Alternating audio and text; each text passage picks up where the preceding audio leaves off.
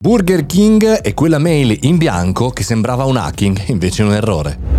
Buongiorno e bentornati al Caffettino Podcast, sono Mario Moroni e ogni giorno da lunedì al sabato faccio un po' una chiacchiera con voi, vi aggiorno sul mondo della tecnologia, cerco anche di commentare, raccogliere le vostre indicazioni e cercare di trovare una sola news al giorno interessante. Oggi ho trovato questa, quella di Burger King che ha appena inviato una mail di ricevuta in bianco. All'inizio sembrava un hacking e invece sembrerebbe essere un enorme errore. Una mail di ricevuta vuota, completamente vuota, con eh, totale, tasse, subtotale, totale pagato con vuota, eh, inviata per quanto riguarda gli Stati Uniti a tantissimi eh, clienti registrati al portale, al sistema di loyalty di Burger King, e io subito vado a pensare come utente a un tentativo di hacking. Siamo così, sono così ossessionato dalla cyber security, soprattutto perché ne parliamo ogni giorno e parliamo purtroppo a ragione per problemi che derivano da questo mondo, che un errore tecnico, per giunta sembrerebbe un errore umano, ci fa subito pensare al peggio, subito che ci hanno, che ci hanno rubato in casa, no? Quando abbiamo lasciato aperta la finestra. E i social dietro, chiaramente, no? Eh, un sacco di persone hanno eh, preso, screenshottato, fatto vedere, postato su Twitter. Su Twitter c'è proprio una bella invasione nelle ultime ore, eh, taggando Burger King, e per il momento sembra essere veramente solo un errore umano, di, di, di un invio massivo. Grazie per il tuo ordine a Burger King.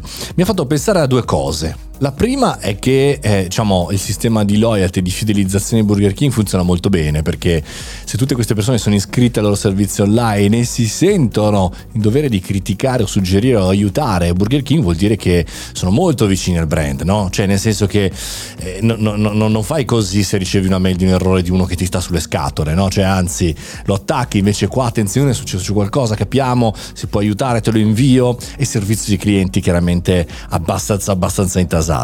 E la seconda è che ci sono tantissimi iscritti a Burger King che hanno il mio stesso timore, cioè quello che ci siano del, degli hacking, e anche le persone comuni, anche queste intrusioni ormai le, le conoscono. Non è più un qualche cosa di nuovo, di eh, diciamo così tecnologico, lontano da noi, ma forse ci faranno capire. Ormai siamo abituati a che i nostri dati vengano brecciati, vengano rubati, vengano sottratti e che possano essere criptati e rivenduti sul deep web o a qualche malintenzionato.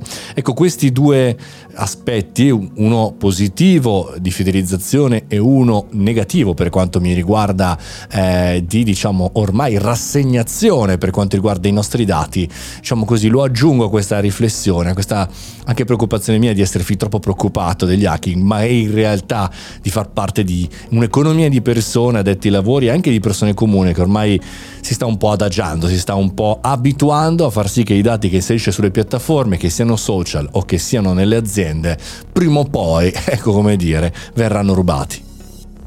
Mi è proprio venuta voglia di un po' di fast food. Quelle... non so perché, certe volte che parlo di qualche cosa nel Caffettino Podcast poi si avvera nella mia vita quotidiana, anche dal punto di vista culinario, quindi devo cominciare a parlare di insalate, di cose molto, come dire, leggere, ecco, per prepararmi non soltanto alla prova costume ma anche all'inizio della stagione. Vabbè, io sono Mario Moroni e questo è il Caffettino Podcast, ogni singolo giorno a più di millecento puntate. Ci vediamo chiaramente anche domani, ciao!